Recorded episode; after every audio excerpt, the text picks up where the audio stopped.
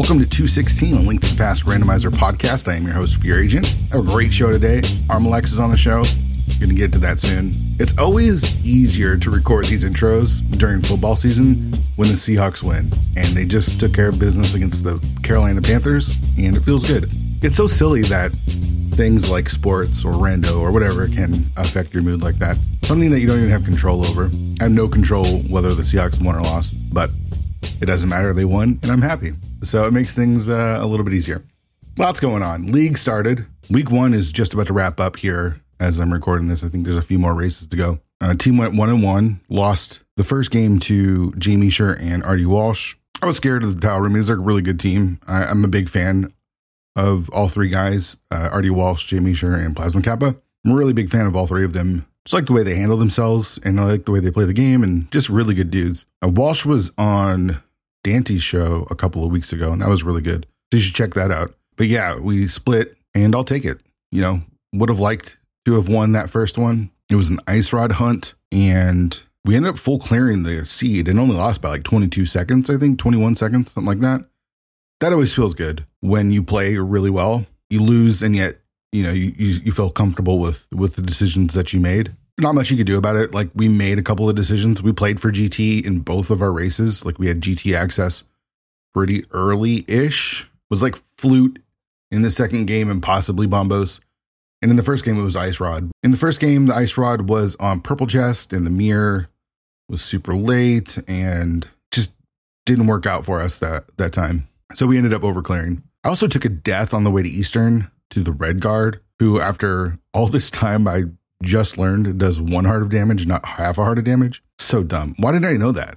Anyways, that cost that cost me a good minute and a half or something, and we, we lost by 22 seconds. So something like that could have saved us. That was a little frustrating, but it is what it is. They're a really good team, and we were able to split. So uh, we've got Kaz Boots coming up, not playing that week. Then we have the 80 keys variant coming up after that. I'm not playing that. So I'll be back for week four spoiler pilot. I'm going to be piloting both Gamma and Shireen, and we're playing the Fendrana Difters that week. That's a scary matchup because they're really, really good. So other than League, I haven't really been playing much rando though. So in my gaming history, I've really only played Mario and Zelda games. I feel like I've that's been my wheelhouse. I haven't played much outside of that. I used to play Madden way back in the early 2000s, like 2003 to 2000, like eight. I feel like I played a ton of Madden. I played Counter Strike for a bit, but my actual game knowledge is pretty limited to Mario and Zelda. I just kind of stuck to that stuff growing up and as I got older.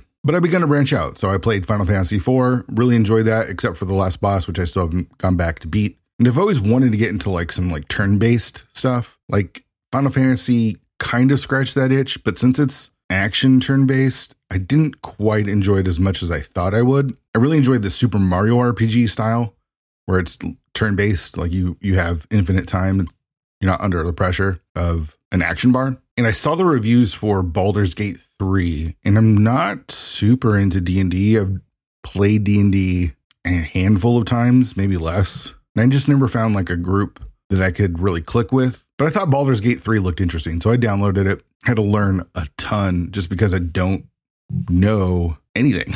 like I'm coming in completely blank for the most part. I have some vague ideas, but uh, I think Baldur's Gate 3 does a pretty good job of, of teaching you and allowing you to explore and learn. So much so that it's taken up my entire week. I've played so much Baldur's Gate and I just got through the first act. And I really enjoy the fact that you can take as much or as little time as you want. Like I'm really invested in the story and I'm having a fun and I'm having a lot of fun exploring. It's just been a cool experience as I branch out. After this, I'll probably play Final Fantasy VI.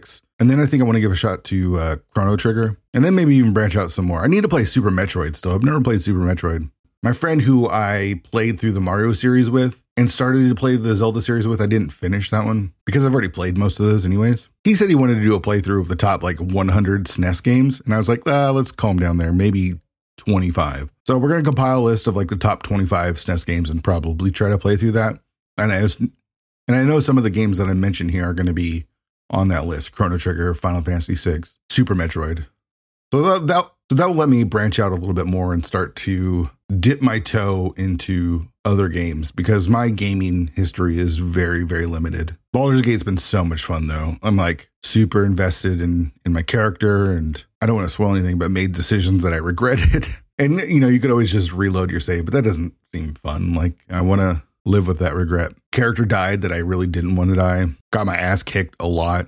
It's fun. It's a lot of fun. I've been have been having a lot of fun. In fact, Friday night I stayed up till like two thirty in the morning playing, which for a lot of people isn't that big of a deal. And back when I was like in my twenties playing games and single, would do that constantly. I'd be up until whenever playing video games.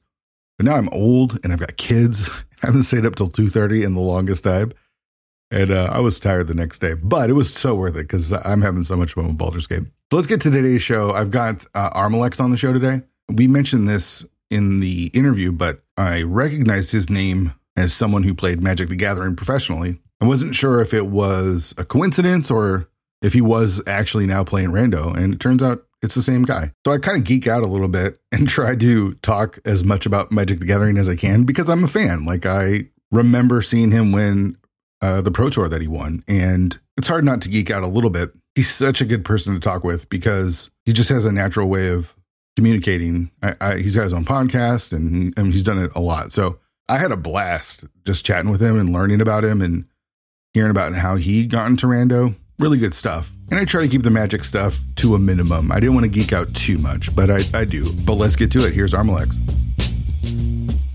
All right, Armalex, thanks so much for doing the show, man. I'm super excited to have you on uh, for multiple reasons, but uh, the the fact that you've played as much you've, as you've had the last couple of years, or I don't even know how long it's been. I just feel like you showed up and I saw you in a bunch of tournaments. I'm like, I kind of recognize that guy from somewhere. Um, and and you've been doing really really well. Uh, so yeah, just thanks for doing the show. Yeah, no, uh, glad to be on. I, I listen to you know, basically every week, I think, as of now. And yeah, I love, uh, you know, hearing from everyone. So I'm, I'm glad to hop on and chat too. Yeah. And, and as a newer member of the community, I think it's really cool to hear people's stories about how they kind of found Link to the Past randomizer later than than a lot of us and just kind of your journey in here. So yeah, as one of the newer members, I'm I'm I'm trying to press into finding people that I'm not as familiar with in the community and uh, you being one of the first, I feel like is is a great jumping off point. Yeah, I'm glad to be here. So um, I don't know if you want to start all the way back or just you know timeline of randomizer or let's start well, wherever. Let me, uh, okay, so let me talk. Let's talk a little bit about Magic the Gathering because okay, I I saw you uh, doing some races and I see your Discord icon and it's also I think your Twitch icon, which is very familiar if you've played Magic the Gathering, especially following some of the Star City Games uh, stuff which I was heavily into from like uh, the first Innistrad set until the last Innistrad set that came out. Like I was super into Magic. I was never good enough to be on the Pro Tour, but I played a lot and, and poured poured a lot of time in in playing. Um, and so I saw your Discord icon and I was like, wait a second, this is this the same person playing Link Link to the Past randomizer that I know of that is one of a Pro Tour? And uh turns out it's true. Like you you are the same person. Yeah, yeah. So uh, I guess the, the backfill here, I uh, you know, I it's not like a secret or anything. I use the same screen name basically everywhere. But yeah, I uh, I played Pro Magic the Gathering for about a decade, from like 2009 to uh 2020 or so when everything started to shut down for the pandemic um and then kind of uh picked up uh randomizer during the pandemic a bit. Um, I still play a lot of Magic, but uh, mm-hmm. it's um, I mean the competitive structure of that game has undergone some shifts, and it's kind of at the point where I participate. One, that's a, yeah. a lot. I mean, there's shifts all the time that has happened through you know Magic's history of the Pro Tour and, and all that kind of stuff, but especially lately, and then the pandemic and everything, and the way everything sh- sort of shifted with Arena and it's totally different. Yeah, it's sort of coming back, and it's kind of interesting. If you, uh, I, I still play a lot of the, like the competitive constructed stuff, but um, randomizer has kind of replaced my play of draft for almost non-competitive reasons. It's kind mm. of interesting. Okay. I think the way I'd sort of liken it is, um, uh, imagine if you had been playing the Cross Keys tournament since it started, and then you look back over the last two years and realize oh, like a year ago, half of the rounds were retrance, and now we're just like playing retrance every single week instead of cross keys. And you're like, I guess it's fine, like it's still Yeah. entrance, but like it's not the same, you know, what you started playing and what you think is better. That's that's kind of how I felt about like that half of the game. Um, just like So is that the standard? Are you talking about standard? uh, no draft. I, just Oh, like draft, they've changed some okay. structural stuff with how sets are put together, um, which is like good and just like comes at a cost of I think some of the like fun and depth and uh, interesting stuff there, uh, and just like a lot more. I don't know that game's equivalent of like big key hunts. I feel like comes up a lot more. Mm. Yeah, limited was my favorite. I listened to a lot of limited resources with Marshall, and uh, even before when bef- before LSV, there was Brian, Was- I think, Yeah, there was and then Brian before Brian, there was yeah, it was John, and then before John, there was um, what's his name who is working on um, Ryan Spain, who's working Yep. on Magic Online. So I've been listening to, to I, well, I had been listening to to limited resources for for a pretty long time, just because I I really enjoyed limited. Magic though has just changed so much. Like it's so hard to keep up with everything that has that they put out now, especially like when they started doing like secret layer stuff. I kind of got a little burnt out. I- here's the thing I feel about Magic. I feel like there used to be it used to have like ice cream toppings. Like there was things that were like special, and now everything is special, so nothing is special. If that makes any sense, it was like oh, you get full art basic lands in like the Zendikar sets, and that's like super cool. And now there's just nothing, none, none of it's special. So it's all, it's all whatever, and it's just so hard to keep up with. Yeah, Uh, I, I feel that way like even down to like the low level mechanical level where they they kind of make this decision of like, oh, like uh you know, back in the day they would like make a card that's cool and then two years later make a riff on it. And now they just are like, oh, people like this, so we're gonna make 20 of this card in a year. Mm, yeah, And then they've just like force fed everyone like, oh, they liked this. Hmm, let's find let's make a new thing they like. And it's it there's a lot of uh a lot of design space that feels like kind of I don't want to say burned up, like they're not running out, but like it's uh yeah, it's it's kind of like the it's not like a special ice cream topping anymore to like it's, have these it's things. not. Yeah, it's all. It's, Yeah. There's just uh, so much of it, and it like modern, for example. Like I, I really enjoyed modern for for a while. I don't love the sets that were made specifically for modern. It just feels like it kind of like broke things. And maybe I'm wrong because I know that you play uh, still a lot of modern and and some of the older formats. But it's just I don't know. It just feels like it's hard to keep up with all of it. Uh, I would sort of I would sort of liken that to uh it's fast ROM, but it costs you money to Mm. fix. uh, it's the kind of thing where like it's not what you played to start with, but it's like still it's like actually quite good. But yeah, I, I'm gonna keep trying to make analogies to Link to the I love Past. it. I Uh, love it. Just bring it right yeah. back. Uh, Yeah. So Khans of Tarkir was the set that you won the Pro Tour for, right? Is that correct? You won Pro. Pro Tour yeah, it was 20, 2014. So yeah, that was a great set, right. by the way. I love that set. I Yeah, thought that set was, was- a lot of fun. it was a good time. I like again, so you know, I there's a there's a huge gap in my video gaming history because of exactly how much Magic I was playing in some of Mhm. those years, and Yeah. 2014 is like dead center in the middle of when I just like did not touch a video game for a Sure. solid five or six years. Yeah, I mean, as much grinding as people were doing, especially in the, that that time, I feel like the Pro Tour was still pretty viable, viable, and it felt like uh, the community was was in a pretty healthy spot, and the game was like real vibrant. It was cool having like the fetch lands kind of come back for the first time in however many years, and uh, overall, that set was just a, a really fun set. Was that a limited? uh, I guess you guys It always was- played limited, right? And then you played standard as well. It was it was the I basically the entire time I played was the like 50-50 where you had to play like half limited, half constructed. Mm, okay. Yeah. Yeah. Yeah, definitely a good time to be doing that. yeah, yeah, for sure.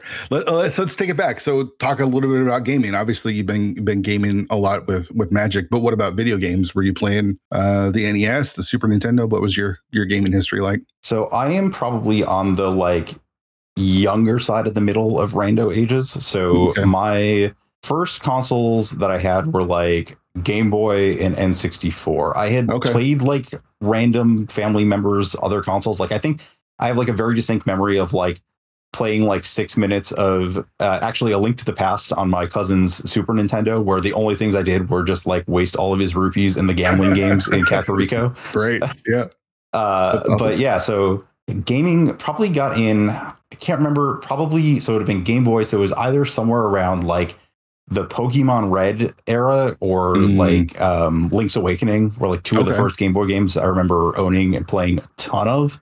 Um, like to the point that uh, my Pokemon Red edition's clock like hit the you know 255 minute max or 255 hour max, whatever it is.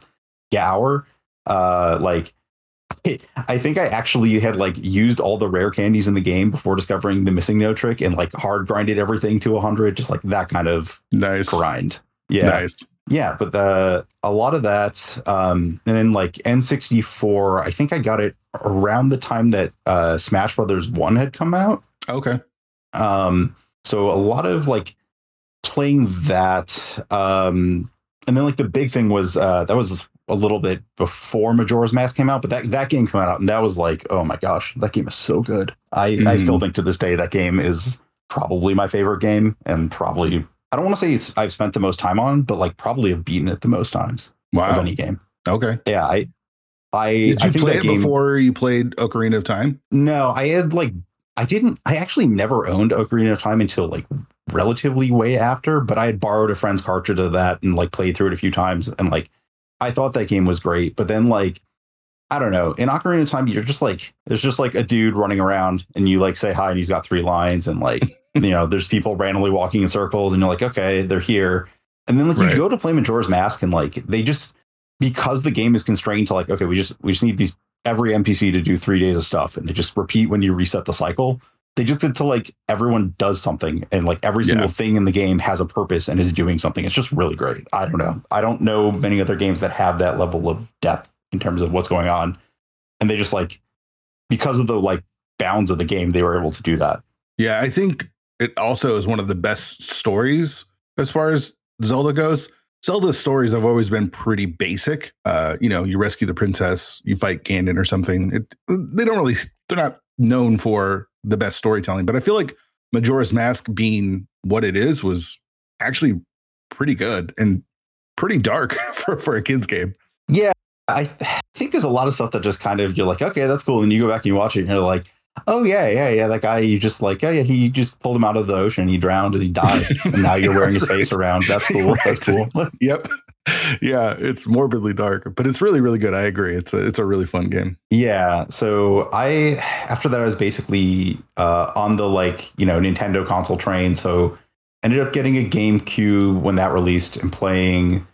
See what are the games I had? I had like Luigi's Mansion when it was released. Actually, Mm. I, I think that game is another like uh, great one that's relatively underappreciated.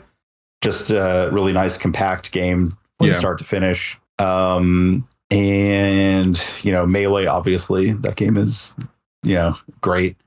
Uh, sure. Yeah. And Were you playing like, you know, competitively, or it, was it just like more? You're still pretty young, I, I take it when when Yeah. this was out. Yeah, I'm still in like middle school at this time. Okay. I had at the at the time I had a like you know I'm an only child, but I had like one childhood friend, and we'd play like against each other fairly competitively, but like to the extent of like we kind of realized that like oh yeah, sword users and like jumps were good, but we weren't like we don't know what a wave dash is. Like I'm still playing Roy over Marth, like that kind of stuff. hmm Okay. Yeah. Yeah. So that, and then uh, I think the Wii is probably about where I ended up taking a, a little break from gaming. Was, uh, you know, the Wii, I played, uh, Was it because of the Played- Wii, or because of the games, or just other stuff? uh, it basically coincides like, so I, I go to college and unlike everyone else's story, of like, yeah, I go to college and like I start studying. It's like I go to college and I'm playing like a decent amount of video games through my freshman year. Mhm. um, which is like playing. I think this is this is a classic. Uh, I have a lot of stories from college where the, the answer is don't do what I did, but I did this and it was fine. Yeah. Where like I uh, I readjusted my sleep schedule for finals my freshman year by staying up all night, uh, just like start to finishing Super Mario Galaxy One, uh, just like playing brawl with people in my dorm. But uh, the last week of freshman year is when I discovered that there's like an actually good game store in my college town. And then uh, the like summer over between my freshman and sophomore years, I'm like playing a bunch of Magic. And at the start of my sophomore years when I like qualify for my first Magic Pro Tour Mm. which goes exceptionally well. Like the uh, to give the a link to the past randomizer equivalent, it's like uh, like losing in the play-in race for brackets effectively. Uh, Mm. and like I'm just like off from there and kind of like playing some stuff, but playing a lot less at that point. Sure. I mean, Magic is a grind, right? You were doing a lot of Star City game stuff, right? I don't even know if they Yeah, are still doing anything anymore, but yeah. I mean, it's I was conveniently located in like Midwest, East Coast region, so just like getting to anything on any weekend was kind of just like, yeah, it's really easy. You just like go Yeah. somewhere and it's like. I don't know. I drove three hours or like hopped on a two hour plane flight and we're just like at an event. And yeah, Mhm.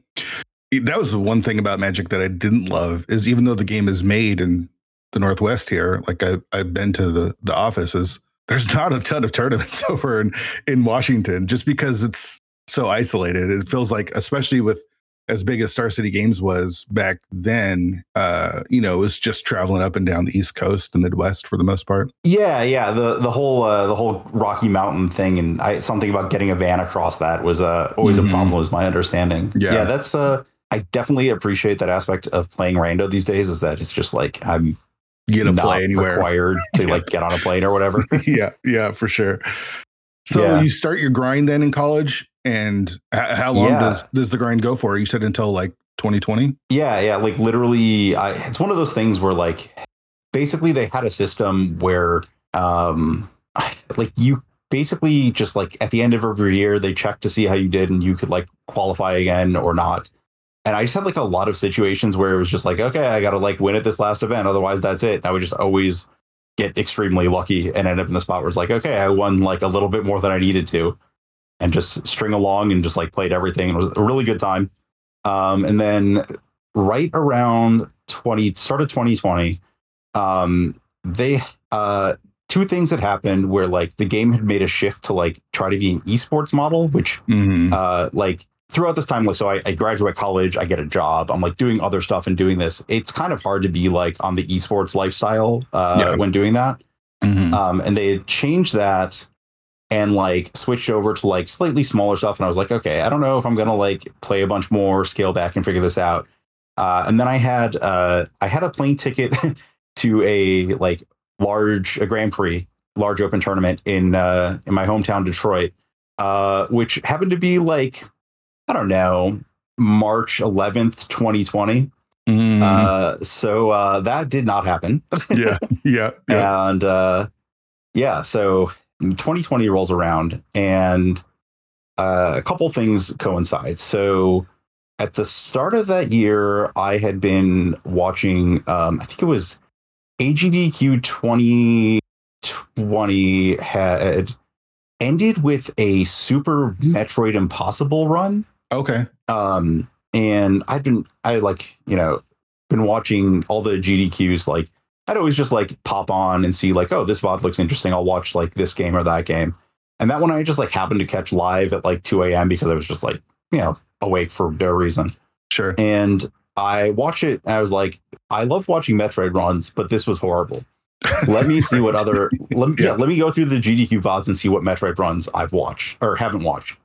And immediately the first one I find is it's what the the Andy Ivan co-op Yeah. SMZ3. Yeah. And I watched that and that is just like mind blowing. I'm like, this is the coolest thing ever. Was Um, Super Metroid a game that you had an interest in before the watching the GDQ? Where you- was that a game that you had like gone back and played? Uh, so I had so this whole like big ga- video game break. I actually had started getting back in about was it 2016. I started traveling a lot for like my day job, so I just had a, a bunch of extra hours on planes over the course of a year, Mm-hmm. and that had prompted me to buy. I think I was also like commuting, like when I was like you know not only traveling but like a long commute on normal days. So I was like, okay, what am I going to do? I'm going to buy a 3DS, and because I had started on the N64, I had missed like a ton of games. I just never Sure. played them. yeah. So I'm just gonna like, you know, uh, you know, eShop and play all these classic games that I had never played. Man, the 3DS is great for that, by the way. It was had so good. Everything. Yeah, it was really good. Yeah. and unlike the traditional Nintendo thing, it was like five bucks and you got all the Mario Yep. games. And you're like, okay, sure. Yep. And you have save states, so you can just like play Zelda 2 without having any of the real Zelda 2 problems. and Yep. Yep. yeah, so uh I think through that I had played two games where I was like, I regret not playing this before. And one of them was Chrono Trigger and one of them was SM. SM is just like that game I think still holds up, and I think it's really awesome. It's also just like physically impossible to play, but like It's hard. is. Yeah, I I still have not touched SMZ three to this day. Sure. Yeah, it's difficult. Yeah, Chrono Trigger was the other one you said? yeah, yeah. That game is uh that game. It, I don't even like the JRPG genre, but that game is something else. Okay. Because I just started getting into the JRPG stuff. Like I in the Discord, I asked people like, where do I start with Final Fantasy? And I played Final Fantasy IV. For the most part, I really liked it, except for for the boss fight, which I still haven't finished. But I keep hearing from especially Allison that Chrono Trigger is pretty amazing. So Yeah, I think it, it has a lot of the same like um Majora's Mask thing where like it feels like everything happens, like people are just like doing stuff and things are happening. Even more so than like the traditional Final Fantasy, like what is the plot? Like um the game is very well segmented so that you have like plot points that like start and end and make sense as opposed to just like you're just like moving along in the same world in Final Fantasy and you're just like, I don't know what's going on. Right. At least that was my experience Right. playing like five or whatever. sure. Um, but yeah, so uh, yeah, SMZ three. Uh, still, still have not actually played a seed, but uh, that was what caught me into the randomizer, which is Okay. uh, it's kind of funny. I had heard about Link to the Past randomizer a few years ago. Before that, um, does the name Zebra Unicorn ring any bells to you? Not to me. No. Okay. So Zebra is um there's someone that is I believe they describe themselves as someone who knows everything about uh Link to the Past speedrunning but never plays or something like that. Okay. All But right. they're they're commonly in like the Andy chat circles and have been for a long time. Okay. Um, but they were also involved in the magic sphere, and a couple people I knew that were adjacent to them got into Rando, A Link to the Past Rando, and actually were playing it at 2017 or 2018. One of the um, one of the GDQs that was in the DC area. And I, Hmm. the first thing I heard about the game was someone complaining about losing to GT routing. And I was like, this game sounds stupid. Like, why are you putting you know, all this randomness, you know, an hour and a half into a game, like why would you play that? And just not thinking about it again until seeing SMZ3. That's hilarious. So, did you play Yeah. Link to the Past at all? Besides that one time you, you're the you know borrowing it or playing with a friend before? Did you was that one of the games that you uh, downloaded on the uh, 3ds? So I had I had that one for they made the GBA remake of it, and that Oh, was my right. experience with Link to the Past. Yeah. And I, I think I I think I beat played it once, and this was after I had played. Uh, it's probably so I played at that time probably you know Link's Awakening into OOT into Majora's Mask and the Seasons games. So I played this game, and I'm like, okay, I get that this was made before these, but like this game is not nearly as good. Why is every boss an eyeball? Why Yeah. are half the dungeon items like a mail? I just I didn't get it. And I think to I think I only have completed the game like four times, and two of those were NMG attempts last year. okay. all right.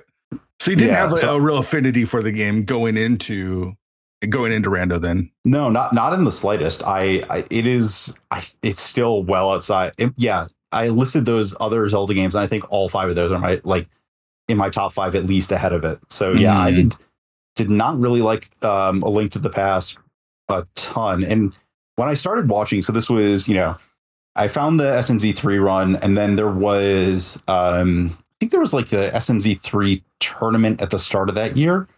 And I had just like, you know, obviously you do the thing where you stumble upon a GDQ VOD and you look up, it's like, okay, so Andy and Ivan, let's look up their uh, Twitches. And it's like, oh, Andy is just playing a million SMZ three seeds because I go back to look at this and probably, I want to say it was like April or something of that year when when the SMZ three tournament is in effect. Or so I'm just like watching a bunch of this, and then like interspersed are just like, oh yeah, here's like a you know open letter of ALTTPR, and I'm like, I watch it, I'm like, okay, that's cool.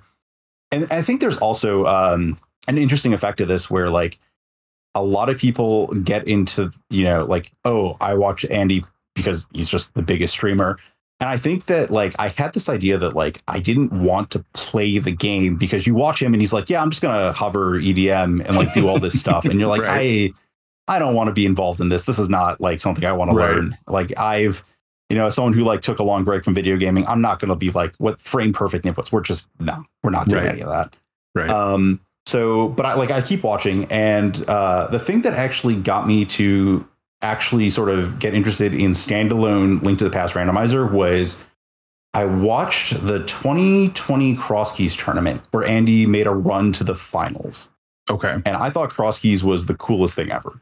I it was just like I don't know what about it set it apart, but I just thought it was really cool. Uh, I mean, it is really cool. I don't It is really cool. it's the best mode, right? Like, there's a reason why it's become as popular as it's become in the last few years. It's the best mode. It's the best way, best mode to play for sure. I, I I'm Yeah. a big fan. Yeah, I'm glad we agree. So I I watched that. I watch uh, Andy's eventual loss in the finals to Lynn. And like for the the next year, I am like playing a lot of competitive magic online and like working from home, and I'll just like have an Andy stream on the background. And it's like just slowly like rolls around you know, another year.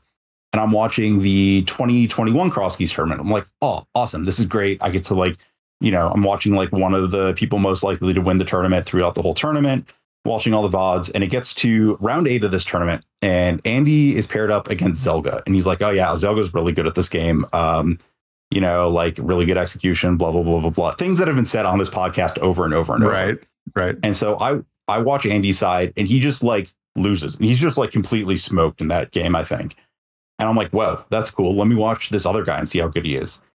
And it's kind of funny, just like night and day of just like you watch Andy play and it's a lot of like really flashy stuff happening and like hovering and all this stuff. And then you just like watch Zelga play and he's just like, I'm just going here and doing the thing. I'm going to go do the other thing. Like Right. he just does it very well. Yeah. I think that like literally that exact game was like, oh, I guess I could just play this. Like there's not really like, I don't have to do all this other stuff. Like if you can be this competitive by just like, I don't know, playing good and going to the right places and being smart about it, like what, why don't I just do this next year? Mm. And so I'm just like, okay, I'm just going to play the 2022 Cross Keys tournament.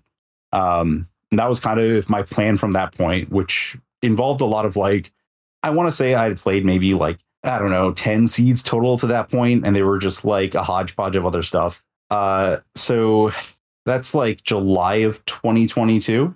okay. And basically, uh, I want to say somewhere in Andy's chat, Dr. Earworm had brought up the Go Mode uh, podcast Mm. and Yep. as like a resource for new players. And so I start listening and I start at the same time like setting up and I'm I basically I want to say for a solid like 4 to 5 months playing randomizer for me was basically seeing that Zelga had a new cross keys VOD, downloading the seed and playing it and then Nice. watching and seeing everything I did wrong, That's which is a very good way to learn. yeah. Yeah. By the best too. I mean, you know, if you've listened to the show, how much I love Zelga and and especially the way he plays the game and the way he handles himself.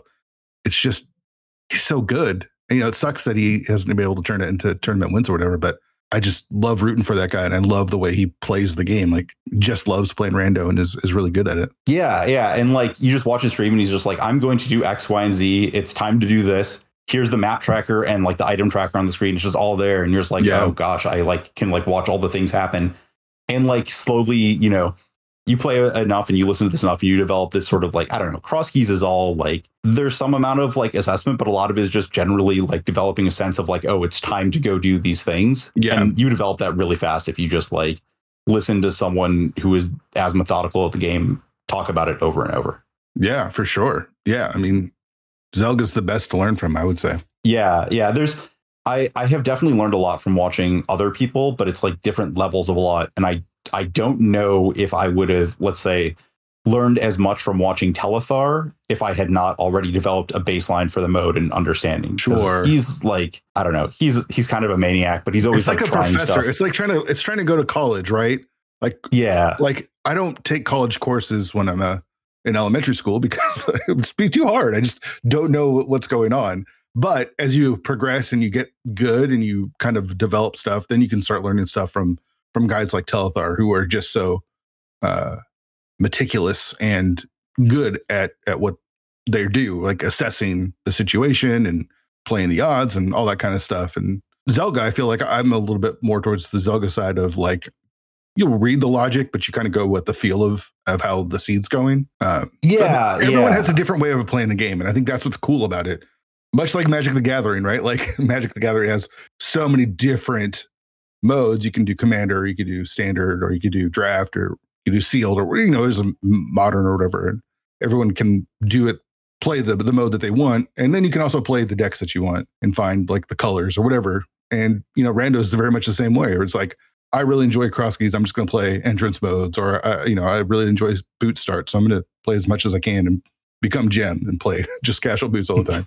Yeah, yeah. I've I've really come to like uh it's kind of funny the two ends of the spectrum of like cross keys and casual boots because I, I both I think they both offer a lot of interesting like cross keys is obviously its own entire behemoth, but like casual boots is so it's it's the kind of thing where like you can like there's so many layers to like thinking about that mode just because Yeah. like everything is so fast and you're just like at some point like okay uh i have to make a judgment call based on this but like also think about like what could have been done and like you know do i need to save a minute here? Like how can i do that? And like it, it is really intense and interesting in ways that I, I don't think open you know i don't play a lot of open and i, I just haven't liked it because I, it doesn't feel to me like it lives up to the same um depth as those two other modes. Um Mm, sure. but yeah, so that's 2022 rolls around, and I kind of have this idea of like, well, I can route cross keys okay, but I can't execute at all. Like I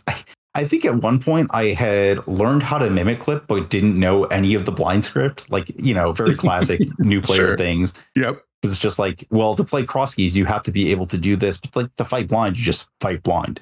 So Right. I'm like, okay, I'm gonna I'm gonna play the uh, 2022 mentor tournament, um, which that that tournament's great for you know all the people who have not played a ton or you know are looking for a spot to like level up their game. The mentor tournament's really good for that. Yeah. Um, and leading into that, I think I had played some of the Go mode asyncs um, that they had posted. I think the first one I played, I distinctly remember was some horrific like uh, medallion in front of swamp to get you into mire for your hammer kind of like nonsense seed and like just like looking at that and getting crushed. And I do recall seeing um, Artie Walsh at the top of that leaderboard uh, as someone like, oh wow, this person is very good, and then trying to watch Artie Walsh uh, vods and being like, I don't understand what's going on without a tracker. sure. And what is this background? And this is Yeah. absolute nonsense. Sure. Uh, which is it's great as I, the yeah, it's uh that was interesting. But um I think my first recorded race was during the there was like the Open Plus Invitational season of Ladder. Okay. Um so I joined and uh I st- I remember the seed being absolutely heinous uh in a lot of fun ways. Like you are I want to say not quite hard required but pretty close to like green mail uh like fighter sword Trinexx. Uh like okay it's your first ladder seed. Good luck. Enjoy hammer Trinexx here. Um and Yeah. the whole thing comes down to like I remember like getting go mode on Smiths at the end. I'm like oh thank god. And you go up the mountain and it's pseudo boots and GT big key is on torch and the boots are back on purple chest where you left them uh, to level it up, uh, my opponent in this is obscure, Mm.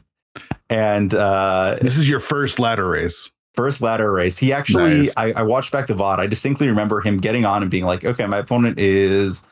I don't recognize this name. Let's look them up on ladder. Uh, they don't have a page. Is this their first race? Uh, well, uh, maybe that's it for them. uh, so yeah, I kind of trial by fire. A lot of a lot, a lot of my early ladder uh, runs were very like you know like learning to mimic clip GT on the fly and things like that. Like a, a lot of good learning experiences. And I kick off the mentor tournament, and that goes uh, not great to start. Uh, just kind of like uh, I look back and it's just like very much like okay, you just like got paired against people like uh, I got paired in the first round and like had uh, an opponent swap out for like they had capped it at 64 and like the zeroth person's the last person that they were like okay so you might be a little ahead of the competition we're going to clip you out and then like Mm. someone drops and they're back in and it's like me versus pool float in the first round Oh, and it's just like you know a classic like not even that bad it's just like you get randoed situation a couple times and i end up in like the master sword bracket of that and like it, was- the overall the tournament went okay but could have gotten better but then looking back my losses are like okay well faker junior is doing great now and that was relatively Mhm. close and I, like i lost a pool float and like okay that went okay and Prosky starts up about the same time and like I somehow start that tournament by taking a win off Will WC, which is just like I yeah, I was floored at the time. I, I went back and actually rewatched that race and was actually like fairly impressed with my routing. Mm-hmm. Um, so I get one off him. I steal one off Magno just because Magno uh, decided to run by Floating Island without seeing that there was a big key on it and Mm. went for the big key on Aga instead. Okay. Oops. Yeah. And then uh, promptly get crushed by a four. I think my next four opponents were Jay Coper, 2C, uh, Jay Meisher, and GFE. And it was just like, Wow. just the Yeah. ringer of like, yeah. yeah, GFE one was like uh one of those just like real slogs of like you play a cross key seed where there's no bomb shop in the light world and none of the Mhm. light world enemies drop bombs and you're just like what is going on with my resources Yeah. and then to add to it all it's like uh you know GFE is feeling as bad because like I knew from the main tournament that he couldn't hover and we both get boots at like the three minute mark I can't hover and then at the six Mm. minute mark you see mirror on the other side of Spec Rock Cave Oh. And Yeah. you get it at like the 150 mark by like following a three connector chain to an entrance. Yeah, that's hilarious. So yeah, I go like 2-0, 04, and then like close out that tournament with two wins and like 4-4 for your first cross keys tournament. I felt pretty good about that. That's ridiculously good for your first cross keys tournament. Like, you know, when when I first started playing, cross keys wasn't really a thing. And the first league season we had cross keys, and there were so many people that didn't know how to play it. And uh it took it took a while for it to become as mainstream as it is. But uh yeah, f- for such a long time, I was like, I'm never gonna do a cross key seed. That just seems too too difficult for my my little brain.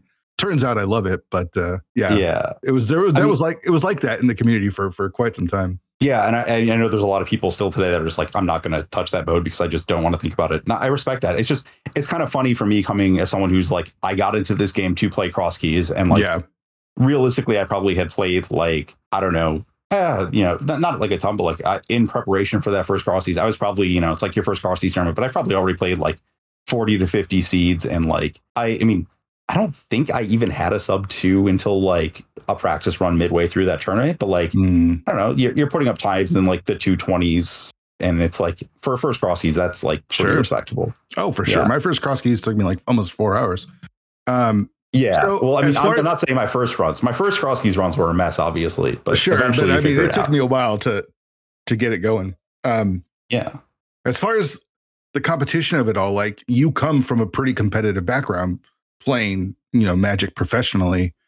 Uh, did you see Link to the Past different? It was this more of like a leisurely thing, even though we're being playing competitively. Uh, yes and no. I think that um, there's all so Magic. It, it's very different to play. Um, not just Magic, but like a lot of competitive games are adversarial, where Yes. if one player is winning, the other player is not participating. You know, you play Sure. Magic or Smash or Halo. Like the goal is for your opponent to cease participating because Right. you are winning.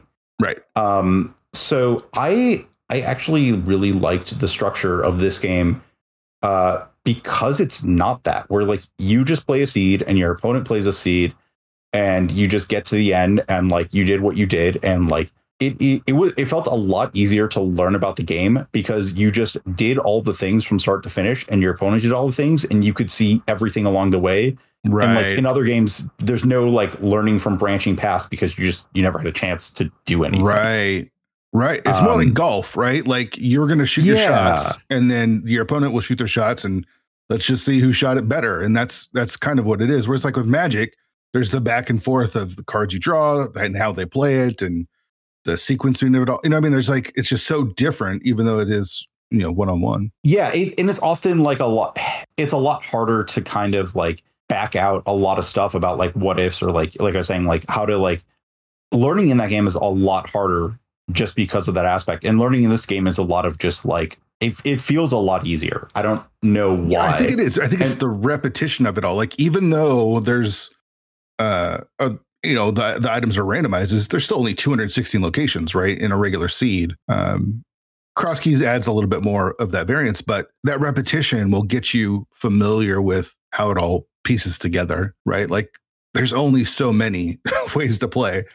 uh, Link to the Past. I think that, but also like um, if you just like watch back two vases next to each other, it's really easy to pinpoint the spots where one player Yeah. gained like 30 seconds over the other Mhm. because they, you know, a lot of the stuff that, you know, you talk about, but there's a lot of like micro situations in a link to the past Sure. that I think are like super interesting about like One hundred percent. um you you like run a seed and you're just like okay well uh because of the way things lined up i'm just never like i can either decide to go to catfish once i have mirror or zora is never getting checked and like you can see how like someone did something different that let them not get into that situation. Mm-hmm. or like especially in cross keys uh, you have like the very classic situation of like when do you go do dig game and stumpy if you don't have a mirror? Or like do you do that? And like a lot of these things like that that are just like really interesting and really easy to like see like oh like this person put this off too long because like the thing they did after this was like go through three connectors to like check a spiral cave they didn't do and it's like okay well Mhm. that that took a million years and they should have just done these things and expected to like lose a minute here or whatever Sure. um, I think a lot of that stuff is just like super interesting, but also just like uh, it's not obvious until like you've learned enough about the game to look for it. But like once you have, it's not like you have to like shuffle back through like all the other things that happen in a game and think about like uh, you know should they have been like you know thinking about like something else happening and then everything else after that doesn't matter it's like oh no Right. they could have like very easy to extract that out and i Mhm. you know really interesting i really like that kind of analysis and like like I said with the casual boots, even the spots where it's just like, do I do iced tea in this seed because I like maybe misordered something earlier and lost 30 seconds? right. Yeah, for Um, sure. Yeah. Yeah. So- so uh, the competitive nature that you, that you have in yourself obviously was seen through Magic the Gathering. Um, w- did you have that spark as a kid? Was were, were you competitive as a kid playing? I don't know. Were you were you playing Magic e- even as a kid, or or, or a different game? And did you find that Magic kind of quenched that competitive uh, nature that that you have in you? I mean, it certainly did, but I, I literally could not tell you when it, like where it started because Mm. like I, yeah, I don't know. I really couldn't like, that's obviously where it was like, oh, I'm just doing a lot of this, but later, I don't, I don't know before that, like, I don't like, you know, Like you weren't playing I- sports or anything in high school.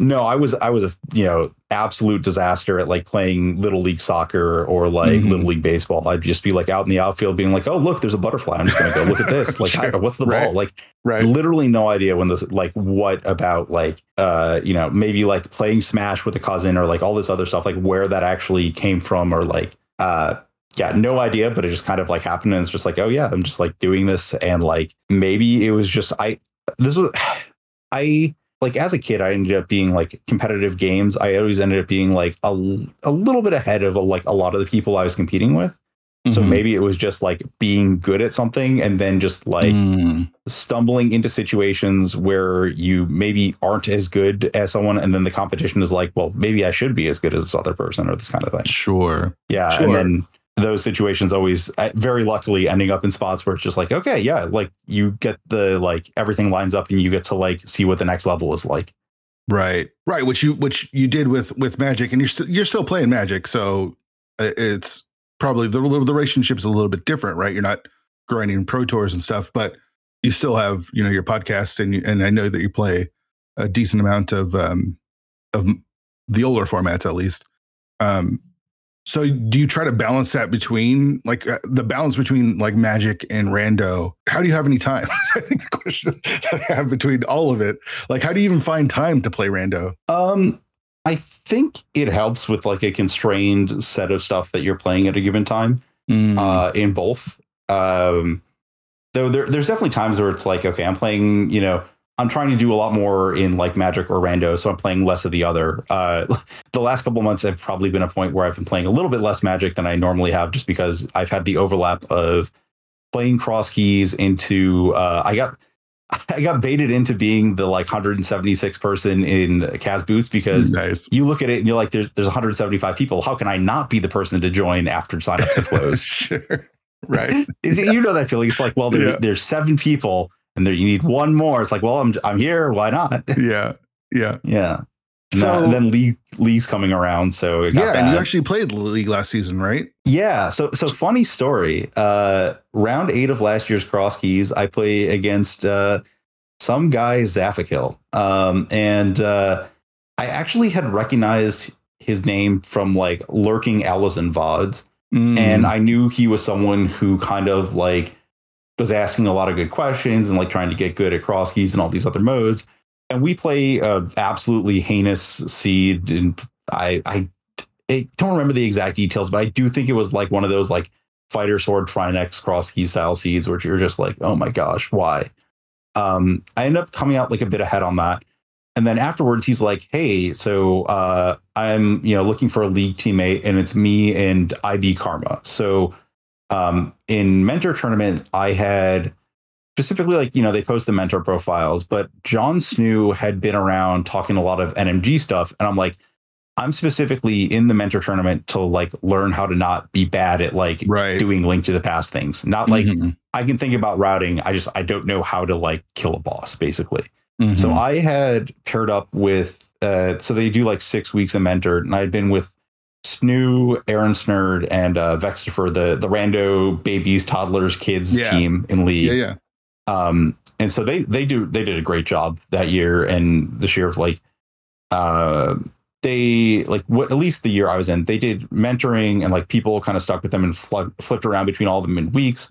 And there's a lot of sessions of like, okay, today we're going to spend 15 minutes going over Meyer 2 and then like some like Ganon fight logistics and things like that. And like really good, like, um, obviously they came from the mentor tournament the year before. So they had a lot of really good like beginner tips of like, this is how you should like focus on this. And like, you know, it's GT mimics one. Don't worry about this, you know, stupid NMG strat. Just do this like very simple one that loses two seconds or something. Um, so, um, I knew Karma had teamed with John Snoo uh, in League the year before, so that was a name I kind of recognized. Okay. And I actually was, I'm like, I don't really want to play League because I hated the idea of co-op. I actually, I've come around to it, but like getting into the game and playing with someone else on the mic is just impossible. Like trying to talk to someone and play rando when you just like don't even know what you're doing. Like I mentored a couple races this year, and it's just like, uh, it is hard. Like not just like on the mentor side, I was really cognizant of like I need to like Focus. tell my mentees like two rooms ahead about a thing yeah. so that they can like like it is it is hard and like you know you are trying to think and do things that are natural. I was like, I don't want to play League. I don't want to be part of co-op or like all this stuff. And then like Yeah. two days later, I'm like, okay, fine, Zaf. I'll like, let's join up. Let's team. Sure.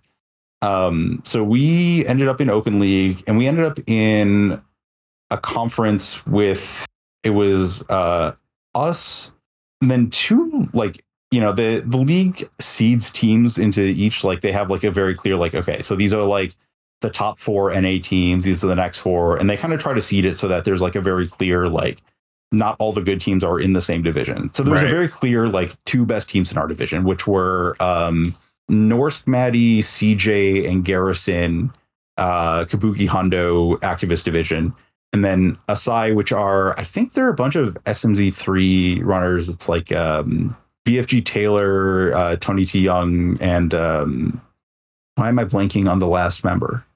But like we were we were clearly like third or fourth seed, and like you know we just start off playing, and you know Karma is like the absolute veteran of league, and I'm playing with him week one, and just like yep, we're just playing co-op. It's fine. Like we win, we win again uh like we play we ca- we play Kaz Boots and I'm actually playing against um Asai and just like I like beat them in like I think my Kaz Boots PB at the time and like Yeah, certainly it adds 113. up. Yeah, that's fast.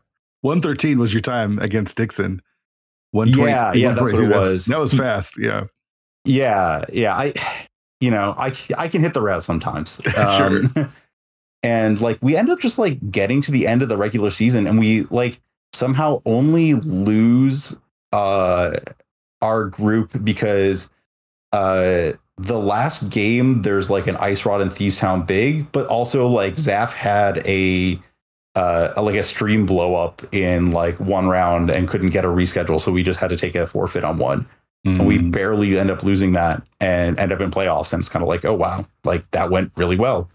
Then playoffs like first round goes good, and we end up losing to farm friends who were uh, ended up what losing in the finals of Open League last year. Yeah, yeah, um, yeah, and like that that whole thing was like it was also like a really close match of like you know, a couple games where like Karma skipped a, a mirror check like after Swamp. Like it's like, okay, do you really want to go to K45 here? And it's like, mm. no, and that's where the item is, that kind of thing. Yeah. And like I think I think I lost by like 40 minutes, 40 seconds to Tabby yep. Cat to be eliminated. Yeah. And it's just like, oh wow, that went really well. And uh shock I, I don't know. We were just kind of like, oh wow, this is good. Um so yeah, does we're back feel for like, this year. Yeah, does that feel like, oh, I, I lost, but we i mean we're not expecting to make it this far is that the kind of approach that you had af- after the season no I, I, I think it was kind of disappointing i think we mm. kind of realized that we were just like doing better than expected fairly early on yeah um it also didn't help that like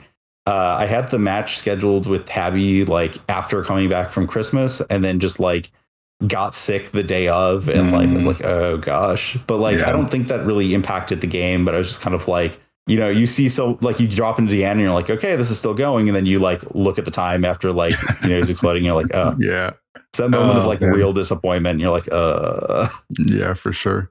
So did yeah. that change your perception or or your uh yeah how you how you feel about co-op? Um, I hmm, did that tournament change my perception. A, a little bit. I think just playing more has changed my perception a lot. I've mm. Karma and I have started warming up on uh, you know the open AD for this year, and we've been really enjoying it. And I've been really enjoying it a lot more than last year. And I think it it literally just comes down to like you have played more, and just more rooms of the game are things that you actually don't need to pay as much attention to. Just like you know, you still like tell your teammates like, okay, I'm going to go do Darkmire. Don't talk to me for you know a right. minute, or mm-hmm. like that kind of stuff. But yeah, yeah. Uh, I, I, think that's just like as you have less and less of that, it, it just gets easier and easier and more fun to play.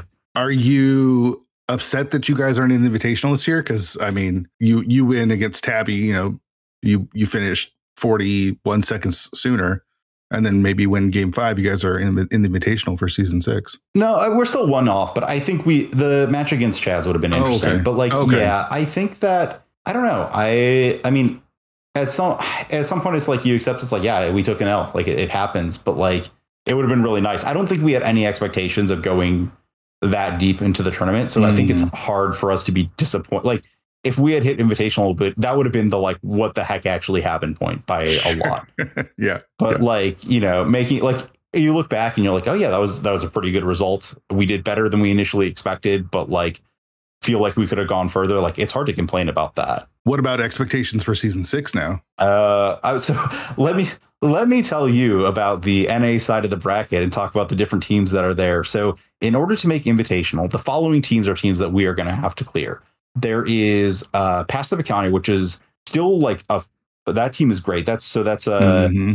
PH who is who is good and has only gotten better the last year. Tepidino, who I think uh, at least on the NA side of things, not going to talk about like top life's team being in the freaking open league last year. But right. uh, I think Tepidino is probably the scariest player on the uh, not NA because he's SA, but you know the like NASA time zone. Mm-hmm. And then James, who to be fair to so I know um, James FNX has a background in Magic as well.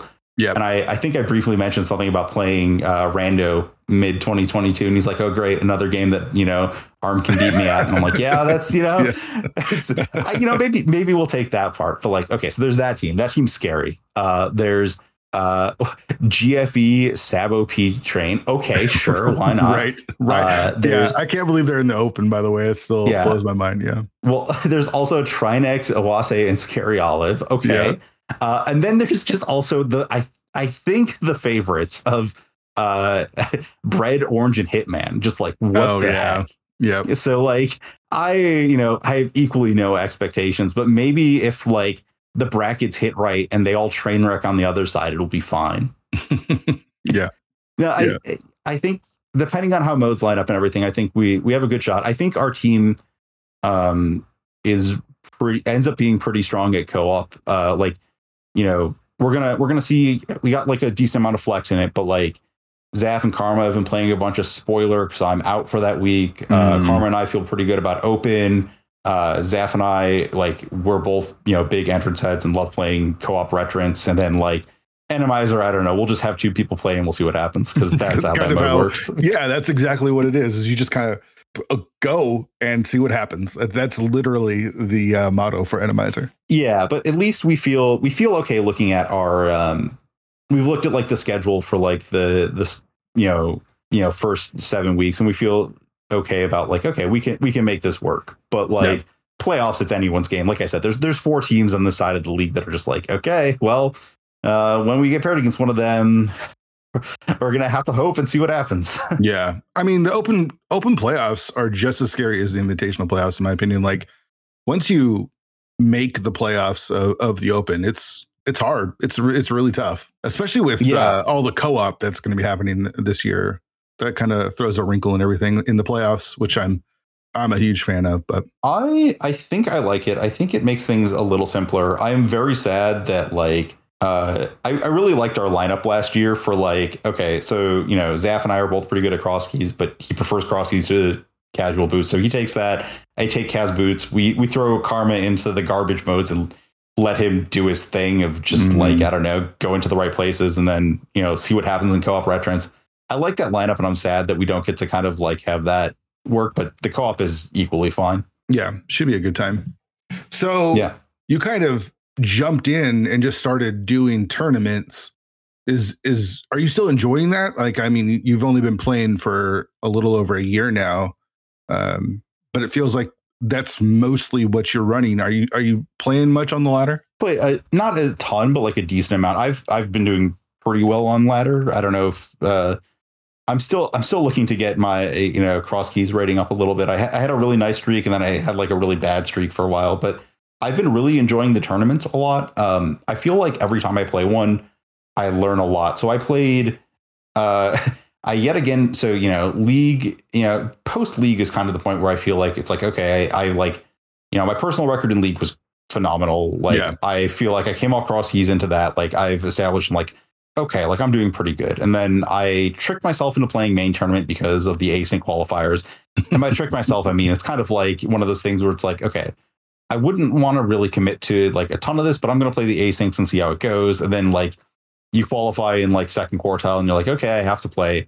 And then I played the the group stage, and it was a really even group. It was like me, Ascend, Ed, and FaZe, and it just you know I think I had like one mishap happen, but like the group was all like fairly closely matched. It was like 4 2, 4 2, 2 4 2 4, and felt like it kind of could have gone any way. Mm-hmm. But like yeah. I learned so much just playing those games about like how like I need to be thinking about 1v1s in those situations because like um I think something that is lost in cross keys is that casual boot sense I was talking about, where it's like, do I need to start shaving time? How do I play to win as opposed to like play to complete the game? Right. Um, I think in cross keys, there's just enough random stuff that happens that in most seeds, until the point that everything has revealed itself, you can't really know how good or bad things are. Like I played a seed, uh, actually playing a Zaf on ladder like a week or two ago, and we played a seed where I just like, I don't know, was just doing stuff, and I'm like, I need to go back to Mire, but like, I'm not gonna.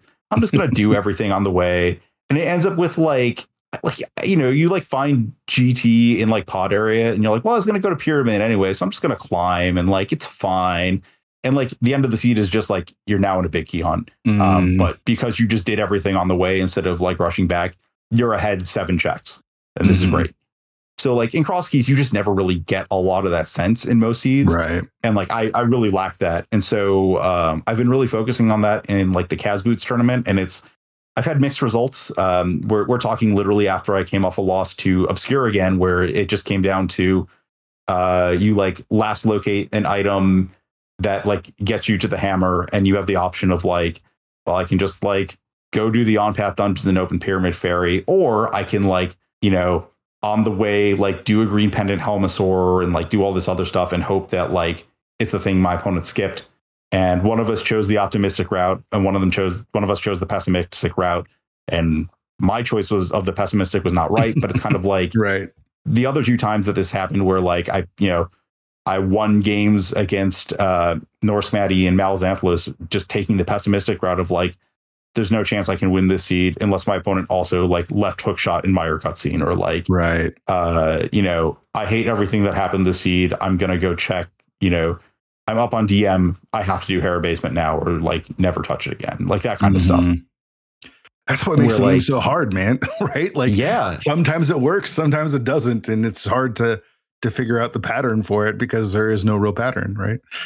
Yeah, I mean there is there is some, but it's a lot of like, you know, try this this second order assessment stuff is it's really hard, especially because like coming from magic, there's some hidden info of like what's in your opponent's hand. And like that's Right. obviously part of the game. But like uh when you are losing, it is usually very clear on a material level, like how you are losing, what is happening. It's like, you know, uh or like if things are going bad for you, it's very visibly clear when they're also going bad for your opponent. Like the, mm. those like scrappy, Yeah. you know, crapfest games were just like, you know, neither neither player has anything going on and they're both Right. scrambling.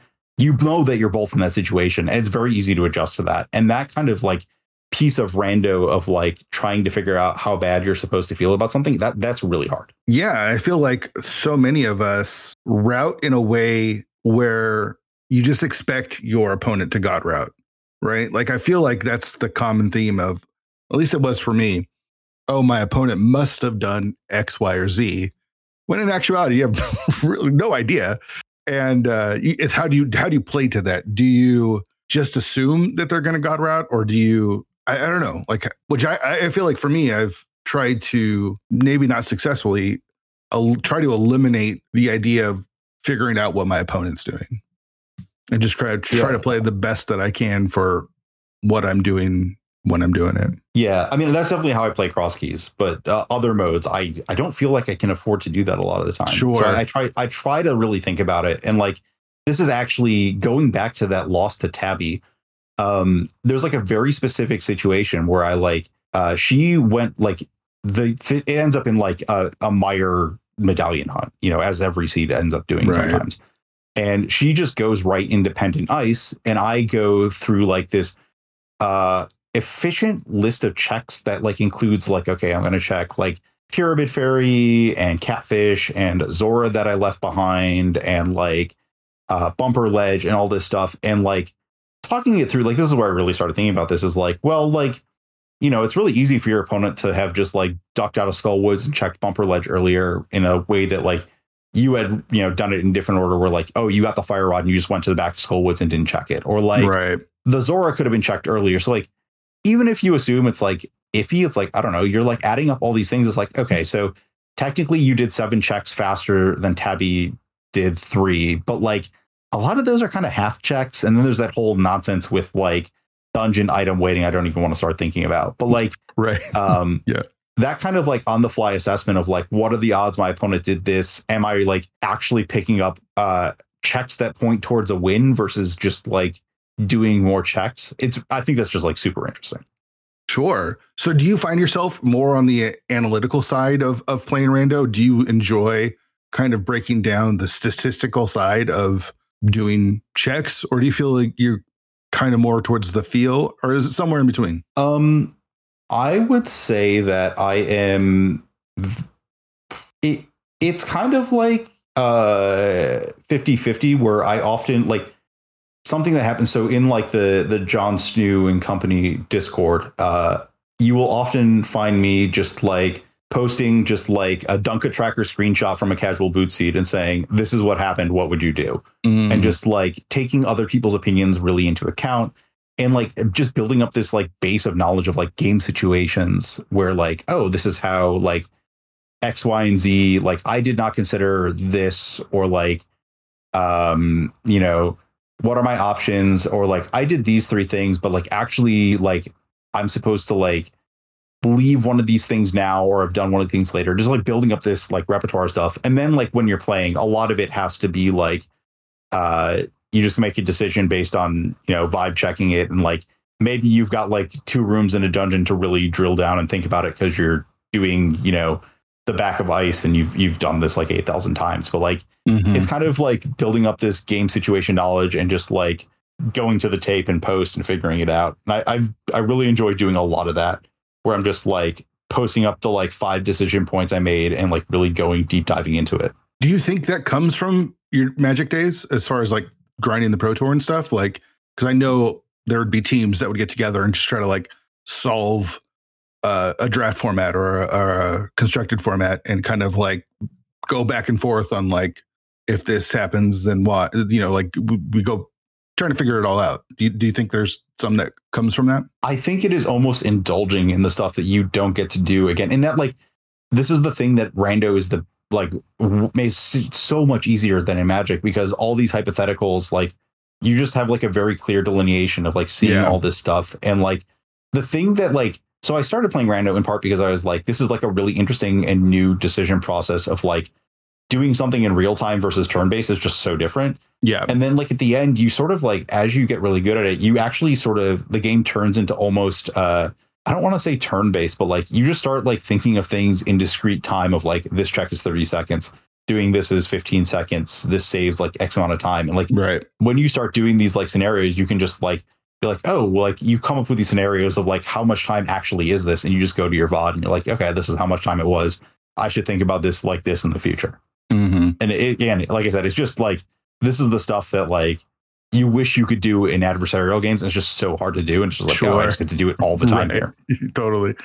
As far as Yeah. community goes, do you feel like you've kind of found your people, so so to say? I think League might help with that, but did you feel kind of embraced coming into to the rando scene? I mean, you've seen a lot in the la- happen in the last year or so. Yeah, I mean, I I probably have less than other people, but like, yeah, I- you know I've enjoyed the people I've been chatting with and uh, hanging out with, and like, I I definitely a lot has happened. I have so uh, to briefly summarize it, uh, a lot of uh, I have a history in Magic of uh, things happening to or around me that are ridiculous rule situations Sure. in part because uh, I think it's very different. So that game, it is. Um, I sort of approach it very different in Rando too, where like in Magic, especially so like uh, the game has gone through a lot of eras of rules enforcement, and people in Rando were talking about this too, with like the um, like DQing someone for like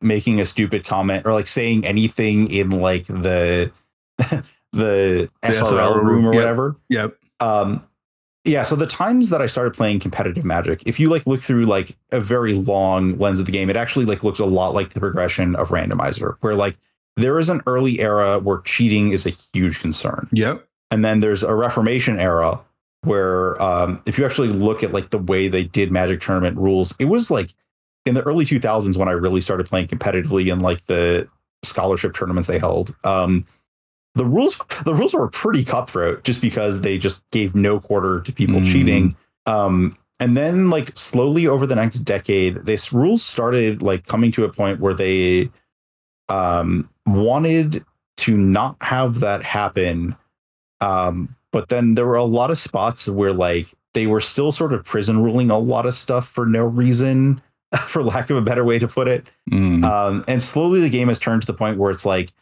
it is like people who are cheating. And I, I kind of feel this way about Rando right now, especially. It's like the people who are cheating are just going to get caught at some point, yeah. and if they don't, like that's just really impressive on their part. In like, Mhm. I don't know what you're going to do about it. In, in that sense, like if they're cheating that good, I don't know what they're doing with their life. Um, but like, Yeah. it's better to create a situation where the non-cheating players are happy with playing their games and are like, if something goes wrong, um, put into a situation where the thing they want to be doing is just getting someone involved to fix it. Um, so the game, it, I think that's a good thing. I think that's like how I've tried to approach Rando, and I, I've really liked it. But um, I want back to like the topic of like things happening in the Rando community. I kind of, I kind of joined this with the intent of like I'm just like going to try to stay out of a lot of the nonsense stuff here. Sure. And then every time something happens, I just like, you know, it's like I have an opinion and then I post something. I'm like, I should not like spend too much time on this. Right. And then I find myself like spending 47 minutes scrolling back through a Discord Yeah. conversation, reading it all. I kind of love it, but It's like it's also addicting. like, It's why am I doing this? addicting. Yeah. yeah. Yeah. I think that Yeah. if you if you're able to like keep it at arm's length and not be involved and just have opinions, I think is the healthiest way to approach it. I keep getting involved, and I think that's my problem. It's like I got to get back to just keeping it at arm's length and having an opinion that I can throw out there. But do you like Yeah, where where yeah. Rando's at right now? As far as I mean, it is still a relatively new game to you. So do you like where the community and kind of where everything is fallen with Tark and all the BS that kind of goes along with that? Yeah, I think everything that has happened, I've been like really, you know, I've involved, yeah, I've had my opinion, like voice stuff and like the specky discussions and like a lot of the stuff. And I've been really happy with the way things have gone and been handled. And like, I don't, I mean, I, I don't think anything has gone too horribly. I mean, aside from everything exploding, everything's gone Right. pretty good. Right. Yeah. but that's, uh, Yeah. Yeah, I mean, it explodes, but can people pick up the pieces? And I feel like we've done a decent job at picking up the pieces and trying to keep the thing running. And I, I don't know. I think it's in a pretty good spot. yeah. And I'm I, a I little think everyone, biased, but yeah. Well, I think the important part is that the vast majority of people um, are in a spot where they are willing to complain about things going wrong or things they don't like in Tark, but also willing to understand that the other person is there to discuss with them and try and figure out how Yeah. to fix it and not just like this is malicious. This is like this is, you know, um the like in the rather unfortunate like the fact that we had to have a cheating investigation spun up so soon after Tark. I think there was a lot of like valid back and forth about like what should this look like, but it, it didn't really feel like anyone was like actively upset with the fact that like we had to do this now and this is what we did. Right. There was a lot of like this is what we did. How should we do things in the future? And like, could we clear anything up in the next 24 hours on this? And that, Which I that think was is really a good. good way to approach it, right? Like it's not Yeah. like, hey, here's the rules and we just follow what we say. It's like we're trying to figure out how to. We're we're all just trying to figure it out. It's all brand new. So do we? You know what I mean? Like, do we take what we're what we're doing and can we evolve it into the way that the community, uh, you know, is involved? And yeah, I- again, super biased, but I, I think the approach that we've had so far has been pretty good. Yeah, no, I, I 100% agree. And, you know, I think that, again, this comes down to everyone in the community being pretty good about these things. Sure. Dude, Yeah. I could keep talking to you forever because I, I we, we barely talked on the magic stuff, which is I, I'm actually way more. I kept going back to the magic stuff because I find that stuff super interesting and being a part of it, uh, or as big of a part of magic as was has been and been in my life in the past. Um, you know, I'm always curious about the people that are able to take it to the spots that you that you that you did, and um, but you've got podcasts, and I'm sure you've talked about it a million times, and this is about Rando. But Yeah, uh, it's uh it I don't know, it's a it's always the kind of thing where like every time you try to talk about like I, I think there's some of this with like, you know, talking to people who play Rando too, where it's like every time you try to talk about the whole thing as a whole, uh, you end up like uncovering like five facets of like, oh, this is interesting, Right. this is an interesting thing. right. But then if you like talk to the person about like the same thing a year later, you could uncover like eight other things. And it's just it's really hard to talk about like these whole things as a whole sometimes. Sure. Yeah, I, Unless guess you've only to, been playing for two two ish, two and a half years like I have, then then Right. that makes it a little easier. right. But yeah. yeah, yeah. I, I guess we'll just have to come back on and do like a full magic episode or breakdown. I mean, you've you've actually been involved in some of the discussions uh, of the draft stuff, which I always thought is interesting because again, I'm into people that are into like drafting and and you know you have a background in a different sort of draft formats, but obviously have an interest in in limited and and, doing that kind of stuff. So we've been doing those drafts on, on the podcast that have been kind of fun. I know you've kind of thrown your two cents in there as well. Yeah. Th- Those are really fun. Unfortunately, I looked at the Metroid lineup and there's like 12 games, so there's no way That's to do a Metroid problem. draft. Yeah, that's Yeah. the problem. I keep, people keep coming to games like, oh, we should do this game. It's like, yeah, we can't, can't really draft six games. It just doesn't really work. The Mario series and the Zelda series worked because they have so many games. But I- I, definitely have some more ideas for for future drafts for sure. That uh, yeah, cool to have you a part of. you know, I'll if there is one, I'll uh, I'll definitely chime in. I I don't know. I played a. I realized after the Mario one happened that I played more of those games, and like I said, the Metroid one, I oh man, Metroid Prime's another one of those games that I could just gush about for forever. but then I looked Yeah. at the list and I'm like, okay, so with the fourth pick, you're selecting like Metroid Prime Hunters or something. You're like, oh gosh, okay, we're not going to talk about right. this. Yeah, it's like there's a, there's I I know that, that there's Metroid fans, but there's like I don't know four, five, maybe Metroid games that are worth even like drafting. You know what I mean? Like, and so then after that, you kind of get into like what we did with the Mario Mario draft in like the fourth round, where it's like. I guess I'll take Super Mar- New Soup two or something. You know what I mean? It's it's just kind of some of those games just kind of go just don't have the depth. So Yeah, and it's really sad because the Metro, like, it's so tied to speedrunning because that's like at least my intro to speedrunning was kind of just playing those games because they have the in-game timer and a reward for going fast in Yeah. addition to being a great game. And it's kind of sad that it's hard to like I don't know. Unless you just go deep on like Super Metroid, it's hard to like go in on that unless you're like drafting Super Metroid enemies. Yeah, for sure, yeah. for sure. All yeah. right, but I do have to ask you the tilt question, which yeah. I, I'm super interested in to hear because Magic, man, that game fucking tilted me like to no end. You know, drawing land, land, land, and you're just like, what the fuck, man? Like, give me, give me something to play, whatever. But uh, so tilt, how do you handle tilt? Whether it's uh, rando, magic, whatever, in the middle of the seed or at the end of the seed? How, how do you, what's your approach? So I already, so let's middle of the seed is definitely the hardest. And I already talked about some of the difficulties of like, I mean, that is like the problem I've been discussing with the casual boost thing is like assessing mid seed how tilted you should be is like an important part of the game. And not just like dealing with the tilt, but like that whole assessment of like how like bad things are. It's it's kind of tough where like you I don't know, I've always had this like tendency to be like things are going bad, how do I simplify the game? And like that doesn't really apply in a lot of spots in this game. And that's been something I've been learning. But like in overall tilt, uh, there's two things. Like in Rando specifically, um, one of the things that I really like is like, oh, I'm upset about a loss, but like again, that whole going back thing, it's like you know, you lose by say five seconds in a cross keys uh, tournament race. Who could that have happened to? And you go back and you are like, oh, I could have done like six different things better. I can learn from that, and like I could learn from a win or a loss, and like do it better next time. And like you know, who cares if I wasted you know 97 seconds this seed? I'll probably just waste 10 seconds less. You know, three seeds from out. That's awesome. Um, and then in general, I think that there was kind of like a moment, actually, like fairly deep into my Magic career where I think that so there's something that is a struggle in that game where I think that I had um, for like a very long time. Uh, basically, a lot of tournaments in that game run Swiss, and there's this idea like where it's similar to like a lot of tournaments are like the Cross Keys tournament where there's eight rounds of Swiss, and after your like second loss, you know you're out. Yeah. And then a lot of tournaments are run with like 16 rounds of Swiss and like the same number of players. So like you reach these spots where like it was very common for me to be in a spot where I would take my like third loss and just kind of like write off the rest of the tournament and not put up like the the middle finishes are still really important in that like era of the game. And I kind of had this like realization at some point after I don't know, there was just like one of those things where it's like the last round of the tournament and like an absurd confluence of things occurs and you're just like upset and it's just kind of like, oh, well, this all happened in the last round. And I'm just like sitting off to the side now or like on the way back to the airport. And like, doesn't really matter if I'm tilted now. I'm allowed to be. Just like, mm. don't let this happen in like the 10th round of a tournament. Just like deal with like, as, as stupid as it is to say, just deal with it later. Like, it's just really comfortable to be like, it's okay to tilt off if yeah. you just are like reasonable about it and just like deal with it at the right time.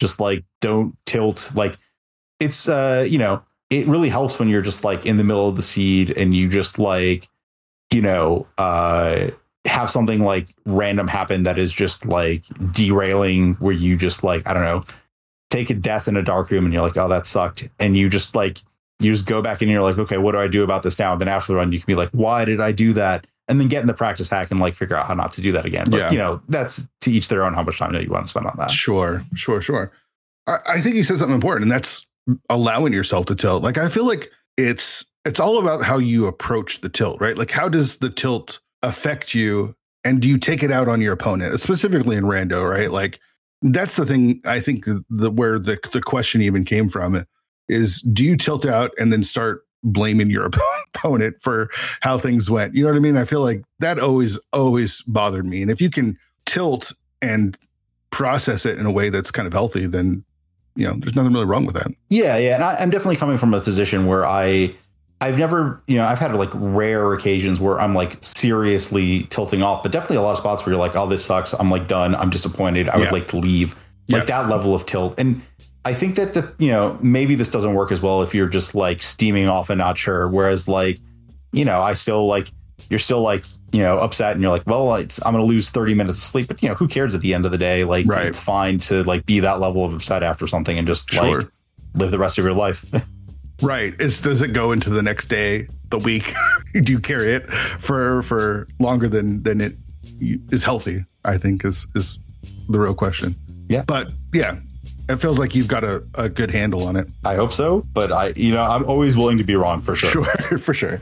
Well, dude, thank you so much for doing this, man. I, I feel like I could keep going, but uh, I've taken enough of your time. I, I, really appreciate you coming on the show and really just giving everyone a chance to learn who you are and, and uh, have already become a valuable member of, of the Rando community. Short time. Yeah, no, I, I'm having a blast, and I'm I'm glad to keep having a blast playing this tournament that I'm in, and hopefully, you know, 20, 2024 cross keys. I I am getting ready already. I think.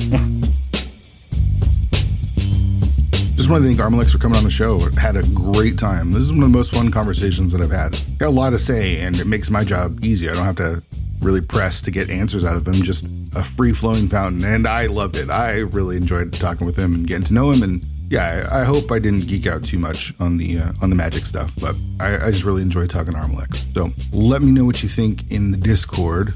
Next week on the show, we've got one of the best people in all of Rando, Will WC. Will's one of those people that has been around for a long time, and whenever you spend any amount of time with him, whether in Discord or on stream, you know how good of a guy he is. Like you just want to be around those type of people. And I didn't know Will a ton, but I knew that I really wanted to talk to him. And we did, and it was great. So come back for that next week. After that, we've got James FNX, and then we'll finish it up with Allison to wrap up the season. Just had a great season. Season four has been spectacular, and I've had a lot of fun. I hope everyone's enjoying the show. If you are, join the Discord. 216pod.com has a link to the Discord. You can join it there and come chat about the podcast or your favorite sports team. A lot of football's going on. Major League Baseball playoffs are about to start. The M's are in the grind. Just got swept by Tech. Just got swept by Texas. That really sucks. We've got Houston and then Texas to finish off the season. Someone's going to win the West. I don't know who it's going to be, but if the Mariners keep playing like they are, they might not even make the playoffs. So, got to turn that around. So, you know, I'm sure there's going to be uh, baseball talk over in the Discord. Subscribe wherever you get your podcasts. We're available everywhere. If you leave a review, that'd really help me out, both on Apple Podcasts or Spotify. Even if you just click on the ratings, that really helps out the show. Lots of league action going on, so uh, I'm sure you'll find me somewhere on comms this week and the next, as I won't be playing uh, for a couple of weeks here. Beat Gaming Live's coming up in just over a month and a half, I think. Would love to meet people there. And that covers everything. I think that's going to be it for this week. Come back for Will WC next week. It's a great one. Thanks for listening.